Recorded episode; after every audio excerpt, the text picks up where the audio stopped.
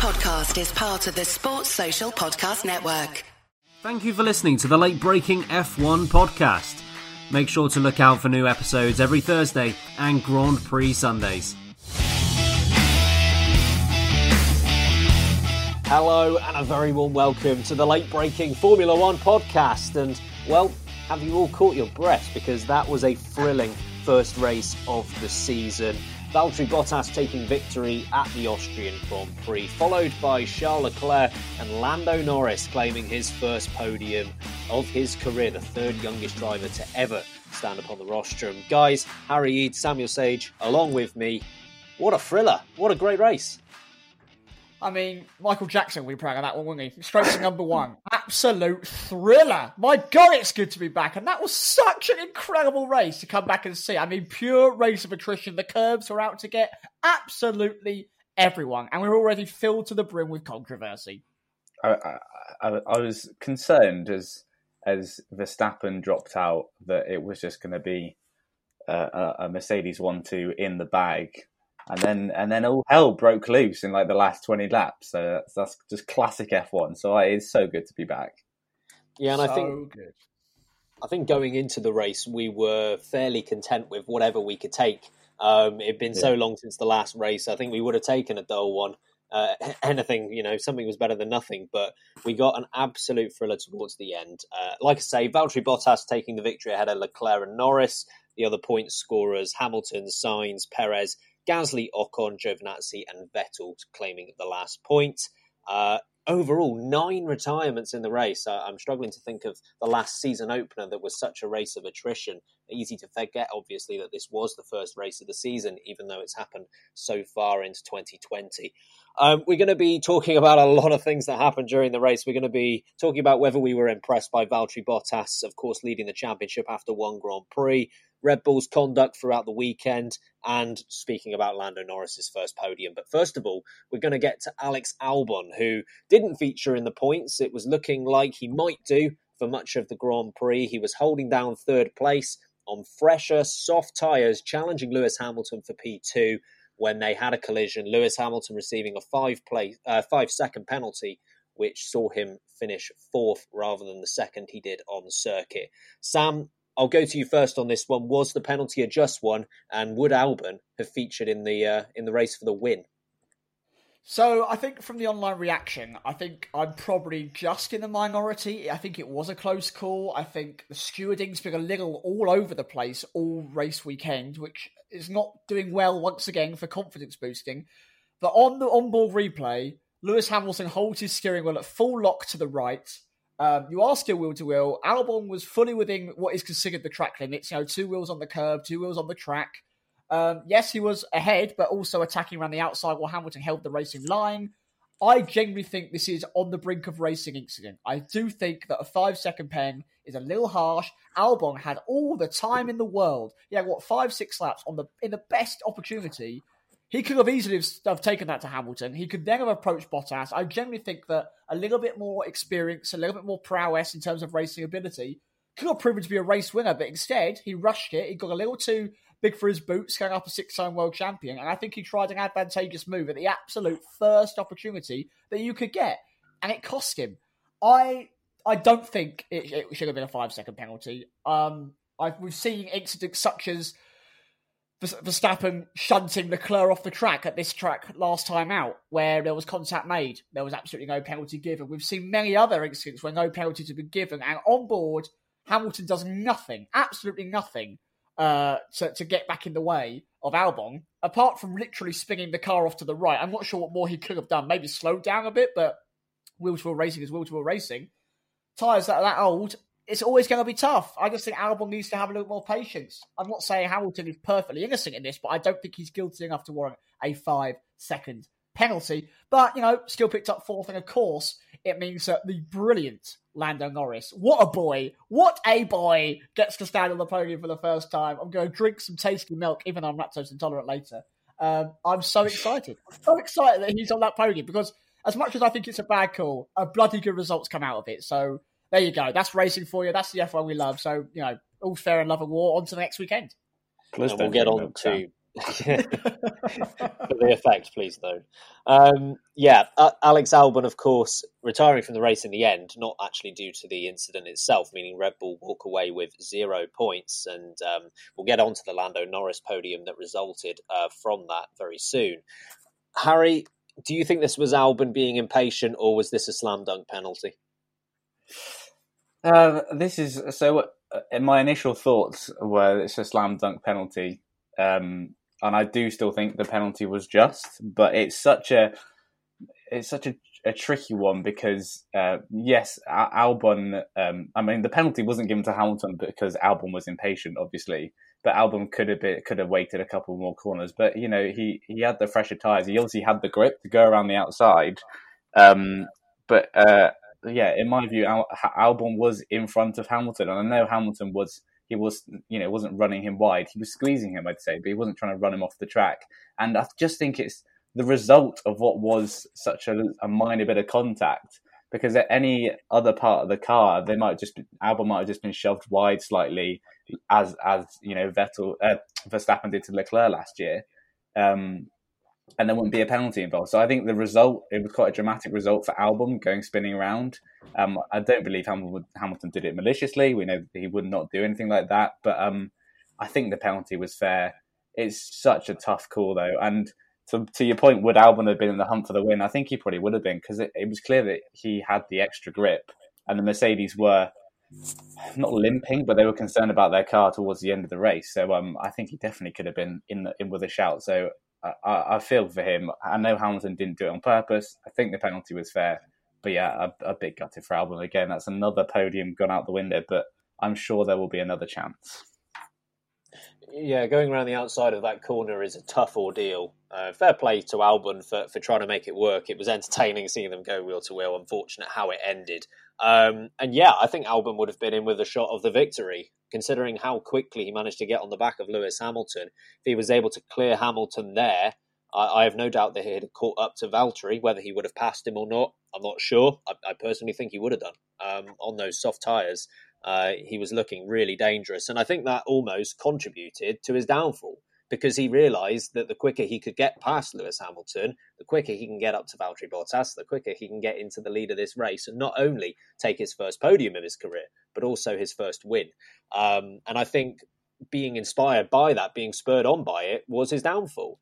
If he didn't have a chance of the victory, he might well have been a bit more patient. If this was over P7 or, or, P5, I think he would have taken a back seat, realised that there were better opportunities to come in later laps um, when DRS was going to, you know, be reinstated, uh, and use that to make the overtake. And I think another driver in his position, say it was Hamilton on Albon, say it was the exact reverse, I have no doubt that Hamilton wouldn't have tried that around the outside, and he would have waited. Um, I know it was late in the Grand Prix, but there were still plenty of laps to go. Um, and I think considering Bottas wasn't that far down the road, um, Albon didn't necessarily need to get past at that moment, even if he thought that he did. Um, a massive shame for him. Um, I think he did luck in a little bit in terms of strategy, a bit similar to Brazil. I think the, the safety cars brought him back in. The Red Bull strategy helped him out massively, but nonetheless, I mean, uh, that, that you, you're with a top team like Red Bull, you, you take advantage when you can. Um, so uh, unlucky from Albon in that respect. Uh, in terms of the actual penalty itself, I believe it was a penalty. Um, you know, Albon is in front, and then Hamilton understeers into him. I think it's fairly clear cut, to be perfectly honest. And um, you know, Hamilton doesn't get involved in too many of these incidents, and I agree with you that I don't think it was malicious. I don't, I don't think there was any intention behind it. Um, but ultimately, it, you know, Albon was there. Uh, he was well within his rights to be there, uh, and Hamilton, with at least half of the track to use, didn't use it. Um, you know, whether you can believe that he was too far into the corner to compensate, fair, fair enough. But you know, when there's a car on your left um, who has already got a wheel in front, you have to respect that he's there. You have to respect the track limits. Um, and yeah, I, I, don't, I don't think Albon made a great decision in going for it at that point. But the fact that he did, uh, it means that Hamilton should have been penalised, and he was you got you got to say as well. One of the reasons that Gasly was dropped last year was a lack of going for it essentially, and we've discussed whether it was right to drop Gasly at all. But Albon is, is at least showing what the Red Bull want from him. He's not afraid to go toe to toe with the likes of Lewis Hamilton, which he's now done on a couple of occasions in his in his short career. Yeah, that's true. Um, but you have to consider if, if Albon ends up, and I, am not saying it was Albon's fault, but if Albon ends up retiring or at least going out of the points in a situation like that, and he's losing, say, 15 or 18 points, um, Gasly's sitting back and, and ending up finishing third or fourth is a better result. So I think there's benefits and drawbacks to both responses. I, I think you, you see the likes of the likes of Leclerc and Albon who are willing to go for it whenever they see the opportunity. Leclerc had one of those opportunities in the race itself. And you get racers like, say, Gasly and Bottas, who I think are a bit more conservative. And I don't necessarily think that's always a bad thing. And I think they tend to mop up points when they can get the opportunity. And I mean, it's a short championship, obviously. Uh, we don't know how short it's going to be at this point. Um, just looking at it from a Red Bull perspective as well, with with Max Verstappen out of the race, the responsibility on Alex Albon's shoulders uh, was just was that much more. You know, he was their only source of potential points from about lap 15 onwards, and at that point, does Albon need to be? Does, do you think Sammy needs to just be a bit more? I don't want to say intelligent, but just a bit more streetwise and understand that uh, there's a bigger picture to be working on here. I mean, I think intelligent is actually the correct term. I'm a, I'm a big fan of Albon. He's a lovely bloke. I think he's got real talent. I think he could become a big name in Formula One. But this is two times in a row now where I think he's reacted far too quickly at a positive situation. And it takes a top top driver to realise that actually opportunities come your way and you need to be patient, you need to be careful, you need to do good wheel to wheel racing and be aware when you are going to come out on top and not put yourself at unnecessary risk. One of your drivers, your teammate, in a season where you could realistically possibly take away the Constructors' Championship, depending if races carry on going the way they have done, is out of the race. Gone. You are the only car in the race for a long time. You've got the chance to at least finish third. And if you're a little bit more patient, you could go on to win the race. And now both cars in that team have no points. No points at all. We don't know realistically if that contact spurred on the, the DNF for Albon. I know it wasn't, wasn't directly related. There was no direct damage, you know, simultaneously caused by it. But the knocks around this track were obviously large. We don't know if something was caused by that contact or coming off onto the gravel caused that. We just don't know. It's silly decisions like that that put a lot of jeopardy at place for your race. Uh, for your race, you've thrown away 15 to 18 points. You throw away a possible 25 points because you've gone first chance. Here we go. I'm going for it. It's not good enough from someone who wants to be a world champion, in my opinion. Yeah, I can understand the ideas to give Hamilton the penalty. I can see that. I can understand it. I can understand both points. But Albon, as much as he's in the right on the penalty choice, needs to be a smarter driver because he's just making silly mistakes and he's throwing away, in my opinion, his own fault.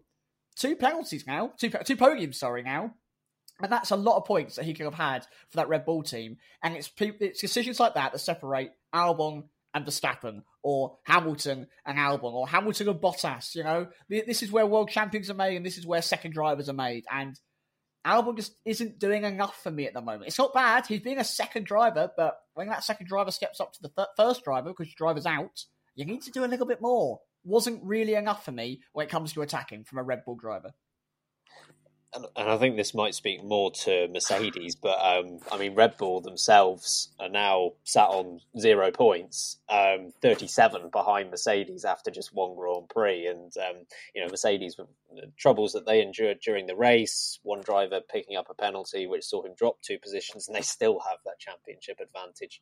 Says a lot about the team. Um, so yeah, work to be done from Red Bull's perspective. Alex Albon himself won the vote to uh, as driver of the day, uh, which leads us nicely on to giving our own uh, opinions on that front. Harry, I'll start with you. Who was your driver of the day? um, a lot of contenders here. I mean, Bottas, you've got to give it to him. Um, I know Hamilton started further back, but he, he held on. He held off the pressure. you know, and no matter what issues he had technically, I think he he had off, held on pretty well there. Um, Norris can't ignore Norris. I know he was kind of gifted slightly, but he, he was still in it to win it. A very bold move against um, Perez, who who bizarrely left that door very wide open. Um, and another one was Gasly, who kind of slipped under the radar, but I think he got was it P seven in the end. Yeah. Um, yeah, I thought he had a really solid race. Just kind of all through the chaos went rather unnoticed. And I mean, Kvyat was having a relatively good race as well until the tyre blew up. But um, yeah, Gasly. So uh, who should I decide on? I will go for. I'll go for Lando just because of the joy of the podium. But there's a, a lot of great drives out there today. and we still wait on. I mean, obviously, Sainz got that podium for McLaren last year. We still wait for McLaren's first real podium. Um, I know. it will happen at some point. Um, uh, Sam, who did you think was driver of the day? Well, as Harry just said, there are actually so many brilliant contenders. It was such an eventful race. How can you not have so many great contenders? We saw bloody overtakes going left, right, and centre. We saw great strategic moves. We saw taking advantage of other play- other players. Well, I'm online still. I'm in the virtual world of other drivers struggling or going out the race. Um, honestly, it could be a number of that top 10. And I'm still a bit gutted for Latifi for crying out loud. Um, so, yeah, I think Harry's got a great call with Lando. I think Charles Leclerc deserves a mention. The Yeah. fact that he started seventh on the grid, and yes, okay, due to a penalty, but still got himself into the position to finish in second place in a Ferrari that clearly isn't that strong. When look where his teammate is, the big Seb that we all love, all the way down in tenth place. Um, but I am, I am going to go for the Milkman. I'm sorry, the resilience. The car clearly still isn't up to scratch, and he outdrove his teammate, who's the one off to Ferrari, not him. He's the one off to Ferrari. So Lando outdrove his teammate. He was racing against engines that theoretically are faster in a straight line. Pulled some great manoeuvres, was calm, great pit stops from him and the team. Honestly, it was an all round stunning race. He deserves that podium. I'm ecstatic to see Lando Norris get a reward after such a difficult season last time out. Long reliability issues, of course. So, yeah, for me, Lando is the Mando. Big third place. Love it. Drive of the day. Mando. Oh, God. Lando is the Mando confirmed. Um, however, I'm also going to agree with it. I think he was driver of the day, uh, and not Alex Albon, as the vote suggested. Um, he challenged Max Verstappen at the start of the Grand Prix. It was fairly evident early on that the McLaren didn't quite have the pace of the cars around it. Of course, Lando Norris did a wonderful job in qualifying, um, qualifying fourth, but starting third, where he ended up finishing. Um, and I think from the start, it was fairly obvious that he had outdrove, outdriven that car in quali, and there were going to be quicker guys behind. Um, but after after Lewis Hamilton and Alex Albon had got past, which was to be expected, um, the floodgates didn't open, and he didn't allow other drivers to get past after that. Um, you know, Sergio Perez for a time was threatening him quite a lot in that first stint. Um, and he did a really good job uh, of keeping him behind first of all, and then extending that gap. And um, yeah, I think Norris, even without all of the safety car shenanigans that happened, I think he would have secured a good race finish regardless. Um, and, and you know the safety cars it, it caused him to show a few other skills as well. He had to defend from Carlos Sainz for a couple of laps, which he did a very good job at doing. He, he didn't allow him to get past. Um, very clinical move on Sergio Perez. I think Sergio's Perez defense was a bit suspect, but you know Norris he, he still went for it and he, he took advantage when he had that opportunity. Um, and that last lap, you know, drivers are great drivers come to fruition when uh, it's all on the line. You know, when it's crunch time, the best drivers respond, and that's what Lando Norris did. He knew that he needed to get within five seconds of Hamilton. It ended up being only two tenths inside of that mark, and he did it because he got the fastest lap of the race, which is another point for him. But you know, th- that last lap, he had to respond. He had to get out there and do the absolute quickest lap of anyone in that Grand Prix, and he did it. So fair play to him. Responded when he needed to. Deserved that podium. Lando Norris. Woo. And going to the other end of the spectrum, the worst driver of the day, uh, not something anyone wants to achieve. But Harry, who are you going for? Um, I mean, yeah, like I said, it's a tricky one because there were so many great drivers out there, and also the, most of the people that retired, in fact, I think all of them, were all mechanical issues. No one really crashed into anyone. Um, but I'm probably going to have to go for Sebi Vet, I'm afraid, just because of that very clumsy. I think Grosjean's a contender too, but um, yeah, clumsy spin with, ironically, the person who's being replaced by next year. Um, yeah, I think he. I watched a quick interview just before we started recording, and he uh, doesn't sound like he enjoyed driving that car at all all race. He said something along the lines of, "I'm surprised it was only one spin," which um, doesn't sound great. So um, yeah, but you know, there's another another Sebastian Vettel spin, which just adds to the memes, doesn't it? But yeah, it wasn't wasn't a great performance from him, unfortunately. Yeah, and it's a shame because even though he did start outside the top ten, the you know the circumstances kind of played to his favour. He had tyre choice, um, and the amount of incidents that happened in front of him, he did end up picking up a point, but it could have been a lot more than that. Um, Sam, who are you going for for this one? Pronto, Sebastian. Spinella. How how can you not go for Sebastian Vettel when your teammate finishes in second place? There was only what four places between them at the start. All that carnage, Sebastian Vettel's experience, the tire advantage that he had, the car was working just fine. Like, okay, he may not have enjoyed driving the car, but everyone else was having some kind of mechanical or engine issue around him. He didn't go anywhere, and that stupid, stupid move, you stupid boy, um, going up the inside like that on um, was it on the McLaren? Yeah, Um, yeah, was honestly one of the most amateur moves I've seen a world champion make, possibly ever. Why are you trying to stick your nose in there, mate? You're trying to stick your nose where it don't belong, son. And it did not pay off. Round, round he goes again. Another meme is created. Oh, Seb, I want you to do so well. I want you to kick it to the man. I want you to show Ferrari what they're missing, even with this dog of a car. And you've let me down. But he was honestly the worst driver on the grid. Um, and I'm really disappointed by it. But unfortunately, Sebastian Vettel is my worst driver of the day. Yeah, and it, it, it's hard to go against that, really. Um, and in terms of the move where he hit Carlos Sainz, I, I'm not convinced it was an actual attempt at an overtake, but I don't think it really matters either way because it was either an intended move and it just wasn't on and it was a bad decision, or he's just locked up and gone straight into him, in which case it's poor driving. So he doesn't really win either way on that. Um, I am going to go for someone else. My apologies go out to Dan at F1E Reviews, but I'm going to go for Romain Grosjean here. Um, it was a poor race. Um, first of all, he, he was eliminated in Q1. He was slower than his teammate Kevin Magnussen. It wasn't by a lot, but you know he, he still would have wanted to escape Q1. Um, still had a chance, as everyone did in this race, to make something of it. And you know, the retirement itself uh, wasn't his fault. However, going into turn four earlier on in the race, he did have that spin, was forced to go onto the hard tyres. I think earlier than every other driver um, due to that spin, and he, he, you know, he had a bit of a, a, trip on the gravel. It was just a scruffy race, and I, I, you know, I don't think there was there were many drivers who had a faultless race, um, but yeah, Grosjean's experience really should have counted for more here, and it accounted for nothing in the end. It wouldn't have been worth anything because of his DNF, regardless, but he should have been in a better position to start with. So, yeah, I'm going to go Romain Grosjean.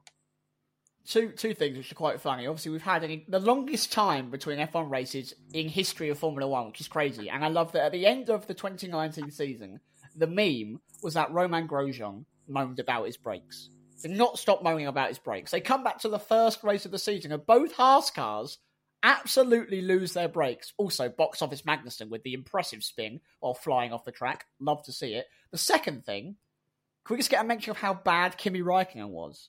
Like, he was nowhere all race. Giovinazzi, I think, was generally driving better than him. I know the car isn't great, but he was driving so poorly that the tyre decided that I've had enough of this and left and then he had nothing to do. So for me, Kimi was also a contender for worst driver of the day. I think Alfa's garbage. Well, I think just anything with a Ferrari power unit is apparently garbage, and I mean we, we can oh. we can speak about uh, whether that's too much of a coincidence. Um, but yeah, I know I know, especially in qualifying, all three of the Ferrari powered cars were at least half a second slower than their time in 2019, which raises a few eyebrows at the very least. Um, moving on back to the front, back to Mercedes, because of course Valtteri Bottas version 17.6 um, managed to managed to win the Grand Prix. There were a few hairy moments in there. Hamilton closed up to about three or four tenths at best and was within his DRS range for quite a long time. He saw off that threat, um, and obviously Hamilton didn't even end up finishing P2. Um, Valtteri Bottas, Sam, were you impressed by his performance there? Mm, no, not really. Um, I think it was a standard leading performance when you've got the best car on the grid. Uh, if anything, I was a little disappointed before the safety car at how close Hamilton was getting, despite having to fight through three cars of traffic, uh, getting stuck behind the Red Bull, and then that gap came down from eight seconds down to two and a half seconds before the safety car came out. Um, Bottas never really looked like them pulling away after the safety cars went back in. honestly, Bottas did well. I'm not saying it was a bad drive from Bottas. He won the race. You can't really say that is a negative thing, but I'm not particularly impressed. I, am not wowed. I, I, think he did exactly what he needed to do. It was a solid drive from the guy that starts on pole and then doesn't come across anyone else throughout the race. So, yeah, I think the likes of Max, I think the likes of Vettel, I think the likes of Hamilton, if they were all that car, I think it would have been a lot more convincing. Um, but I'm glad that he's off to a good start. I'm glad that he might have that confidence. I'm glad that we might get a proper, proper scrap now for the whole season. Of course, back to Austria again next weekend. And he's clearly enjoying it round there. So I'm hoping that this carries on and we get a real duel. Maybe Rosberg Hamilton S. That'd be great to see. But in terms of impressed, no. I'd like to see a little bit more outright pace, outright control of that race. Um, it never felt too confident, in my opinion. But glad he got the win. Harry, impressed what, by what would, What would Bottas have to do, Sam? Would he have to win by like a minute? No, he just have to not lose six seconds of lead time yeah, when true, he's that... got the ultimate gain. He true. I, I, think that he was definitely just struggling more on those first set of um first set of tires. Um, was I impressed by Bottas? It was. It was just. He's been solid all weekend, and Sam mentioned he does do well around Austria because he's won there before um, which does bode well for him again next weekend. Um, but yeah, he was he was he was on the pace in quali, and I know he fell off on his second attempt, um, and maybe that did hamper Hamilton's second attempt as well. Um, but I, I thought generally he was he was in good form this weekend. We've we've seen this last year. He started off the year well. I know that was a while ago in 2019, but um, yeah, let's hopefully he can he can continue that form now. Yeah, and uh, to the point, I, his qualifying performance was impressive. I know it was very close between Bottas and Hamilton at the end, but we know Hamilton is notoriously difficult to beat in any qualifying setting, but particularly at the first race of the year. I understand that usually comes at Australia rather than Austria. Uh, but having said that, it's, it's still impressive that Bottas was able to able to qualify on pole.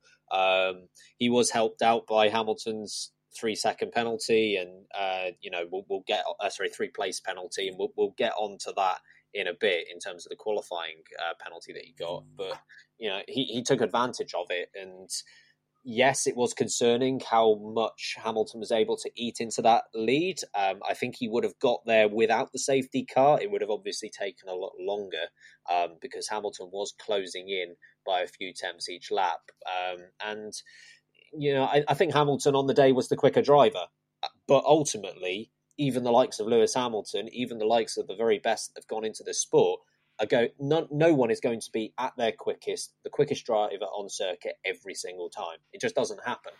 So you know, the the very best will find a way to win when they're not at their best. And I really think Bottas today found a way to win, and I don't think that was his best Grand Prix. I, I think he was. I think he was good. I, I, I think he had a good performance, and he did a good job of of keeping Lewis Hamilton behind when he was in DRS range, and I I know that they were having sort of uh, issues with the gearbox and making sure that they were staying off the curbs, but that did apply to both cars. Um, yeah, I, I, think he did a good job of winning when he wasn't at his best, and that's the mark of a great driver. So yeah, impressed by him. Um, his race management was good, um, and I, I think it's what's made Hamilton such a champion is that Hamilton can have off weekends and still eke out a result. And, and, Bottas, I think, has done that today. I don't think it was bad by any stretch of the imagination, but I think Hamilton was the quicker driver, and Hamilton's not the driver that's won. So fair play to him. Well done, Walter. Good old Walter. And hopefully, I mean, I you know, don't want to be too. Um, I don't want to get into one driver camp or the other, but for the sake of the championship and the fight, it'd be great if Bottas can carry this on and actually give us a, a fight because by the looks of it, there might not be another driver on the grid that can do it based on how good that Mercedes was out there. Um, and to speak on the race as a whole, as I said, that they were struggling with those issues with the gearbox. Both drivers were told by James Vowles himself to, to stay off the curbs, um, it, and it was presented as an urgent issue. Harry, do you think that the guys in the strategic corner of Mercedes managed this race well? You know, they didn't let Hamilton pass when they were very close to one another. Do you, do you think that they they worked this race well? Um, it's difficult one because it is the first race of the season, so you, you don't want to really see team orders. Um, it wasn't a clear team order of don't pass, but it was obviously that they were concerned about both cars, and you've got such an advantage. And you know, despite how um, dominant that car looked during the race, we look how crazy a, a race can turn out, and doesn't mean you're always going to win them. So they so they know that when you're in that position, you've always got to make the most of it and bring home the most points possible. So on that side, yeah, I think they did manage it well. I know they didn't actually come out of the one two in the end, but that that kind of proves their own point, doesn't it? They want they want to manage that one two. Um, so yeah, from that side, they did manage it well. From a from a racing perspective, you know, it's not what you want to see. We want to see them go toe to toe, but I I can understand it. To be honest, it, it, it it's it's fair dues, and especially when you don't know how many points are on offer this season. Every point it really counts this year. So yeah, sensible choice, but you, you don't you don't love to see it. Yeah, I think that's fair enough. Sam, do you think that the team managed this sensibly? Um, yeah, no, yeah, no. I feel like we should be able to see cars race always. Um, they should, the, the, the drivers should be informed on the health of their cars. I'm more than happy with that. I'm more than happy to be told you know, you keep going on the curbs, you're going to damage your car. You keep going on the curbs, the car will have to be retired, or you'll you'll lose engine power, or the gearbox will fail. You've been warned. You can attack if you want, but if the car fails, that is now on you. I, I would rather that be the, the message sent to the drivers, so they know it's it's a choice thing. It's okay, I can go for the lead, but if I push this car, I might retire. So in that case, yes, Mercedes kind of gave the right message to say you're going to retire if we carry on the way we're going. We need to finish this race.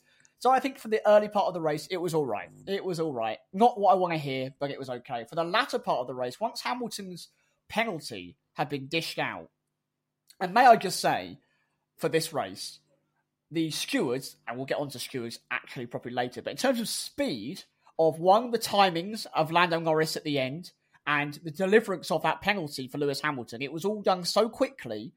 I, I praise them for it because it kept the excitement going. Um, but on the latter of the race management, realistically, I think they could have asked Bottas to move over for Hamilton and then ask for a gap to be maintained. And they could have gained more points had they managed the relationship between those two drivers at the top a little better. It's a bit sketchy, it's a little bit uncertain. We haven't really seen it happen before, but they could have easily radioed to, to Lewis and said, You're going to pass Bottas, we're going to let you win the race, but if you take the Mickey here and you go too far, more than five seconds in front of Bottas, then we will not let this happen again and he will be allowed the advantage at some other point or something like that. But I generally think that they could have managed the end a little better. I think there was a chance to get Hamilton on the podium um, and they could have had more points. So I don't think it was ideal at the end for them. Difficult to do, but they get paid a lot of money to make those difficult choices. And I think it could have been handled just a little bit better. But yeah, overall, they did a relatively good job. It was a tough scenario to be in. Yeah, and I think with the amount of triple headers we're going to be seeing this year and how many races they're going to be able to get into the number of weeks we have left in the year, uh, even from Mercedes and you know, the money and the resources they have, I can understand them being conservative. You know, there was no threat at that point from Alex Albon or indeed any car behind. Um, the only threat was to themselves, um, whether they destroyed their own race, whether that be through Bottas and Hamilton colliding or by one of them getting on the curbs too often and damaging their car. Um, so I can completely understand why they've done it from a racing perspective. Yes, of course, it isn't brilliant, but you, you can't you can't say to Mercedes they shouldn't have done it for that sake. Um, that's not their priority, and that's understandable that it isn't. So you know I've got no problems with that at all. Um, yeah, to your point later on in the race, Sam, was it an opportunity for them to switch Bottas and Hamilton? You have to remember Obviously, Hamilton was in a race with Norris in terms of timing, if not on track, but Leclerc was there as well. And Leclerc wasn't all that far behind, so I'm not sure whether it would have been too risky to put Bottas in the clutches of Leclerc, Leclerc with momentum, getting DRS. I think it would have been touch and go, um, and maybe too risky to be worth it. And yeah, I, I, would have understood if they tried to work something out. Um, I, I don't think actually. I, I, don't think Hamilton would have extended to five seconds um, with the amount of laps that there were left. So I don't think that would have been an issue. Um, and I think Bottas could have claimed that he wasn't holding up Hamilton at that stage of the Grand Prix. Um, it's always tough to say when someone gets to within about one second, eight tenths, um, it's not always easy to see whether a car is holding the other one up. Um, but yeah, I, I, I can understand why they didn't do it with Charles Leclerc lurking. Um, I know that Ferrari wasn't as great as we'd hoped it would be, but it was still a threat at that point. So I understand it. Moving on to some some off the track situations this weekend. So Red Bull were very busy behind the scenes in terms of thwarting Mercedes' efforts, um, and we'll look at both of the things they did uh, separately. So first of all, they protested DAS, and they did this on the um, it was on the Friday, wasn't it? Um, yeah, they protested DAS and, and, whether it should be allowed. I think they claimed it was part of the suspension rather than the steering, and for that reason, it shouldn't have been allowed. Um, and then later on in the weekend, uh, they asked the stewards to have a, a review into their initial clearing of Hamilton for his yellow flag infringement in qualifying, um, and they changed their minds on that. Sam, just looking at, at both incidents, what did you make of Red Bull's off the track conduct? So I have no real issue with Red Bull. I think it's a little snide. I think they're playing the game, but at the same time, they have every right to play that game. That is part of Formula One. It's the politics, it's the bureaucracy. You're allowed to look at the rule book and open an inquiry. Um, what I find more irritating is not what Red Bull did; it's how the stewards are conducting themselves. They ruled DAS legal. They looked at the options. It was ruled legal. At that point, as long as the system on that Mercedes doesn't change, there should be no more inquiries allowed about that device until the end of the season. It's banned for next season. So there you have it, done and dusted. And at the end of the day, if you were to remove DAS, that Mercedes would still be ridiculously fast and it would still be winning races. So Red Bull can kind of get over it, I think. But my frustration is they allow another inquest and then it happens again. So another inquest happens when Lewis Hamilton doesn't slow down properly for yellow flags when Valtteri Bottas goes off the track which is a little bit Rosberg esque, I have to say. oh, come on. I don't think oh, it was intentional. Shut up. Shut up. Listen to what I'm saying. It's not intentional, but it was just funny, wasn't it? Gets the pole, falls off the track. Um, we've seen it before from a Mercedes driver. Um, and then the FIA immediately look at it. They take time. It was not an immediate decision. They properly looked into it. Video footage was also given. No penalty given. Nothing's nothing done. Okay, Fine, that's the decision the FIA have made. The stewards have made that choice. Red Bull turn up an hour before the race and go, do it again. We've got other video footage, which I don't know how that video footage can be any different to the video footage they already had because they've all got the same cameras and the same telemetry. But hmm. all of a sudden, he has got a penalty and they've changed their minds. I have an issue with the, the stewards just chopping and changing their minds. I don't have any confidence in those stewards' decisions now.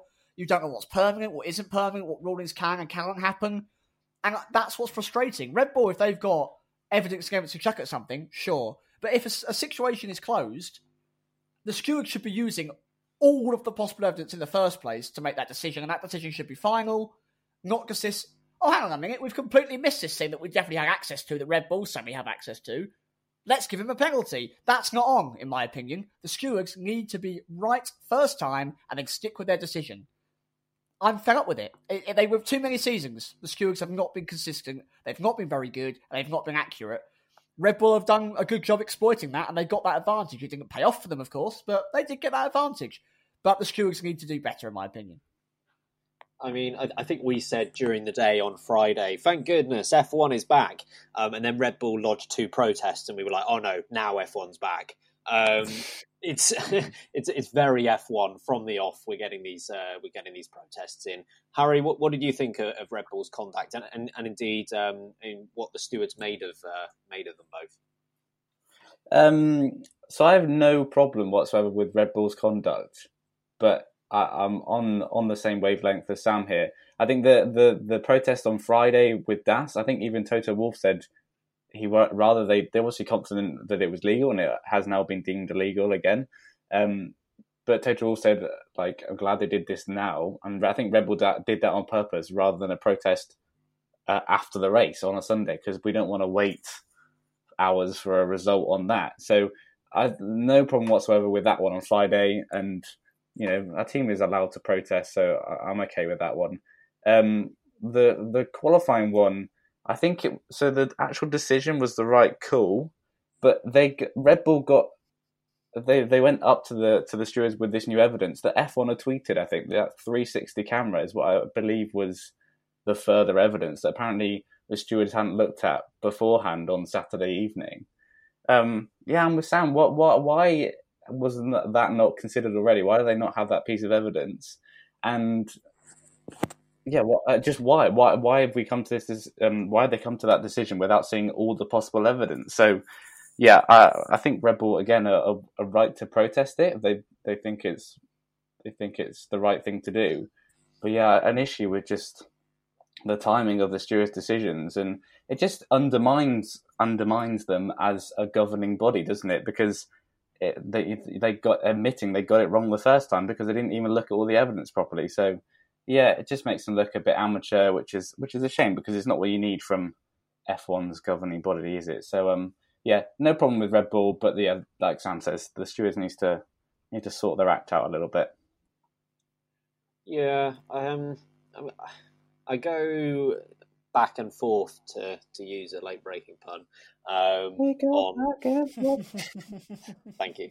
Um, on on Red Bull's conduct themselves, I, I, understand they made the DAS inquiry or the DAS protest on Friday, uh, giving them the opportunity to review it over the next few days. Oh, aren't they good? You know, oh, charitable Red Bull. Well done, Red Bull. Um, should we completely ignore the fact that it's been on the car since February? Um, I don't know what the protesting system is like out of season or you know out of race conditions, but it's been there for months. I don't quite believe that the Red Bull, out of the goodness of their heart, decided to get it over and done with on Friday. Um, and I think that was reinforced by their asking of a review into Hamilton's clearing on the yellow flags because they made that about two hours before the race start. Mere coincidence that that would have happened after the strategic conversations of starting 1 2? Probably not. Um, I understand it's playing the game, so I'm not going to go in on them too much here. Um, but yeah, to your point about the stewarding, it's it's atrocious and it needs to be reviewed as soon as possible. It needs to be changed as soon as possible. It, it just can't stay in what is supposed to be seen as the pinnacle of motorsport. You know, the number one uh, racing platform in the world. It just can't stand like that. It's so poor. Um, you know, they, they look into it on Saturday night. Um, you know, the last five times that this has happened in a qualifying session, there has been either a three or five place grid penalty, and you know, we can discuss whether it, that should be all three or all five. Um, that's an inconsistency in itself. And they decided to they decided to clear him of it. You know, fair enough. Um, and then they get this new evidence, which for goodness sake they should have had in the first place, or if they did have it, they should have looked at it. Um, I think they ended up making the right decision, but it's not just about the decision that you make; it's about the way in which you get there. I think we've said plenty of times that stewards have made correct decisions, but they've made them four hours after the race finishes. That's not acceptable, even if it is the right decision that comes out of it. And this is the same scenario again. They've made the right decision, but it's come as a result of another team asking them to review it. It's an embarrassment for the FIA. It's an embarrassing uh, moment for how the stewarding is conducted. And I don't want to specifically single out one steward or one set of stewards. I know they alternate quite a lot, which, to be honest, I think is one thing that needs to be reviewed in itself. I don't want to put it on individuals. I want to put it on the process. The process is not fit for purpose in 2020. They need to review it, um, and they need to review it now. So there, you've been told, Stuart. Mr. F1, I'm talking to you. Get it done. Yes. Get it done. Before we go today, uh, just a just a quick conversation about Ferrari. I think um, not something we've uh, really discussed in terms of their performance. Of course, Charles Leclerc finished second, which I think if you'd said that before the race weekend, you'd have gone, "Yeah, that's a pretty solid result." But um, it's not exactly due to performance. They, they were a bit off the pace. Sebastian Vettel getting knocked out of Q2 on Saturday, Charles Leclerc barely making it through and ended up qualifying P7. Um, they have upgrades coming at Hungary, but Harry, is this really concerning for the team? Um, I think it is, and uh, uh we knew that they weren't going to be with Mercedes and Red Bull, but very concerning how far off the pace they were. And um, yeah, I mean, after quali yesterday, if you told Leclerc that he was going to have a P2, I think he'd bitten your arm off. So um, yeah, it, it's it's worrying times for Ferrari this year. It doesn't look great for them. They're going to hope that that upgrade is good in Hungary, but um, uh, uh, the thing is, uh, what don't know what the upgrade is going to be in Hungary. I thought it was going to be more aerodynamic, but they're saying that the car's actually pretty good through the corners. It's in on the straights, which is ironic. Um, and we've already mentioned we've already mentioned the fact that the other Ferrari cars also are quite slow on the straights. Um, so yeah, I don't know what this upgrade is going to be in Hungary, but they, they need something. Um, I mean, Leclerc, yeah, you know, kept his head throughout the chaos today and picked up that P two, and actually kept his head and and, and made the most of it. He put a couple of moves on was it Perez and, and Norris to get that P two. So um, and we've already spoken about Vettel, but um, yeah, it's it's not not good times for for Ferrari. They've they're they're slower than for, uh, Force India.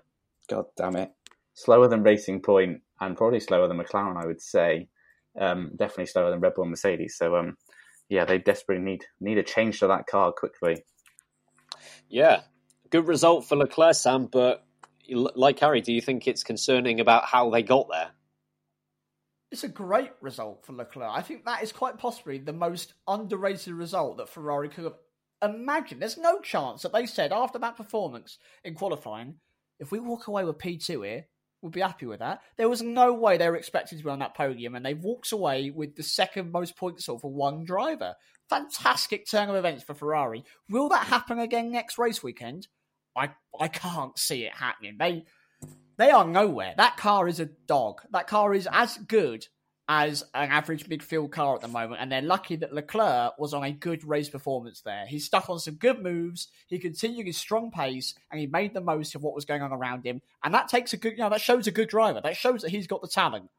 But my God, Ferrari got to sort things out. It's a little suspect that the, they had a little chat with the FIA over the winter, and all of a sudden, they're terrible. Uh, but uh, honestly, they're going to have to sort something out and sort something out fast. Because I think if Austria goes worse for them this coming weekend, which I think it will, then they are already out of this championship. I'm saying is that they've got it locked down anyway, but I think that Ferrari don't stand a chance if they, they have a uh, a similar Grand Prix, if not worse Grand Prix next time out. So Leclerc did well, advantageous. I don't think it will happen again. Yeah, um, like you say, it was a very impressive performance from Charles Leclerc to get that car into P2. It was not worthy of that position. And um, yeah, I think if it weren't for Lando Norris, I probably would have given him driver of the day. Uh, look, it's it's tough. Um, last season they had the advantage on the straights. We know that aerodynamically it wasn't a great car in 2019, and it's as if they've gone away over the winter um, and basically invested everything into getting their car aerodynamically decent um, which it is, um, which has compensated on the straights. And yes, there are questions about the legality uh, of their power unit last year and whether that needs to now be called into question, not just for the rounds in uh, in Belgium and Italy, but indeed for the full season. Um, yeah, it's concerning. Um, the good news is, and I have not a huge amount of confidence that the upgrades in Hungary are going to be incredibly influential, but let's just say they are for the moment. The good news is that one of the races, one of the two races, they've had to basically just limit the damage. They have done. You know, Leclerc getting P2, even with Vettel in P10, that's a net overall decent performance with Red Bull not scoring any points.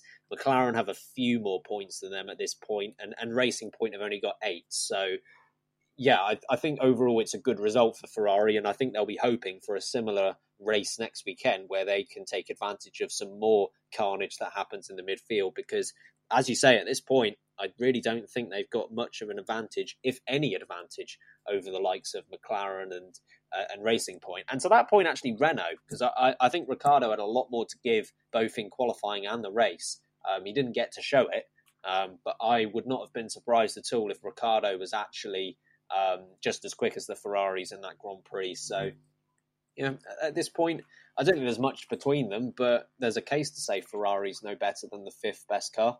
Um, they're just going to have to hope that they can eke out some more points at race two um, and then go on to, to Hungary, and the new car is dramatically amazing. Um, I, I, have doubts. I have a lot of doubts, but that's what they're going to be hoping for. Maybe it's just last year's car. I mean, at this rate, I think it might be 2014's car. Bring the F two thousand and four along. See if anyone notices. I will happily not notice. I'm deciding not to notice, folks. I mean, if we're taking looks out of it, I feel like the engine noise might be a slight giveaway. No, No, no, no, no, no, no, no, no, no, no, no, You're no. It's fine. It's exactly the same car. Does that engine sound any louder? Nah. No, And then we'll be asking questions when Sebastian Vettel is seen in the pits, and suddenly everyone works out it's actually Rubens Barrichello in the car. Uh, the crying will be the thing that gives it away. Well, Yeah. definitely at Austria, he'd be crying. Um, Oh. You couldn't write it. You're Oh. a savage, bet. I'm still not over that. I, I know it's been a few is? years, but I'm not over it. Eighteen to be precise. Not over it. And 19 if you count the other time it happened. yeah, Oh. true. Heartbreak. Oh dear. Well, I'm glad we got some Rubens Barrichello talking at the end there. I was worried we were going to go the whole podcast without mentioning his name, but phew, Never, never. we've managed to get through it. Um, I think that's enough. I think we could honestly go on and talk another 50 minutes. There's so much to talk about from the Grand Prix, but we will leave it there. Um, and we'll be returning, of course, for our preview of the second race at the Red Bull Ring. Uh, but until then, Sam, get us out of here. Folks, if you love Formula One, you love that it's back, and you love that we are chatting it every single week, all the week, everywhere, then uh, if you'd like to hit the like button, it really does help us out. We're obviously growing. This is the time to grow. And subscribe. It is free. It costs you nothing. You can always unsubscribe later if you get fed up of our lovely voices. But give us a chance. It'd be great to have you along for the ride. So we'll see you next time for that race preview once again back in Austria. In the meantime, I've been Sam Desai. I've been Ben Hocking. I've been Ricky Von Opel. You've already used Ricky Von Opel. You can't use it. Oh, you're joking. yeah, you Oh, like two, two races ago. Oh, now I'm sad. Can I have Oh, another well. one? Go on, try another one. Uh, I've been Brian Redman. That'll do. And remember, keep braking late.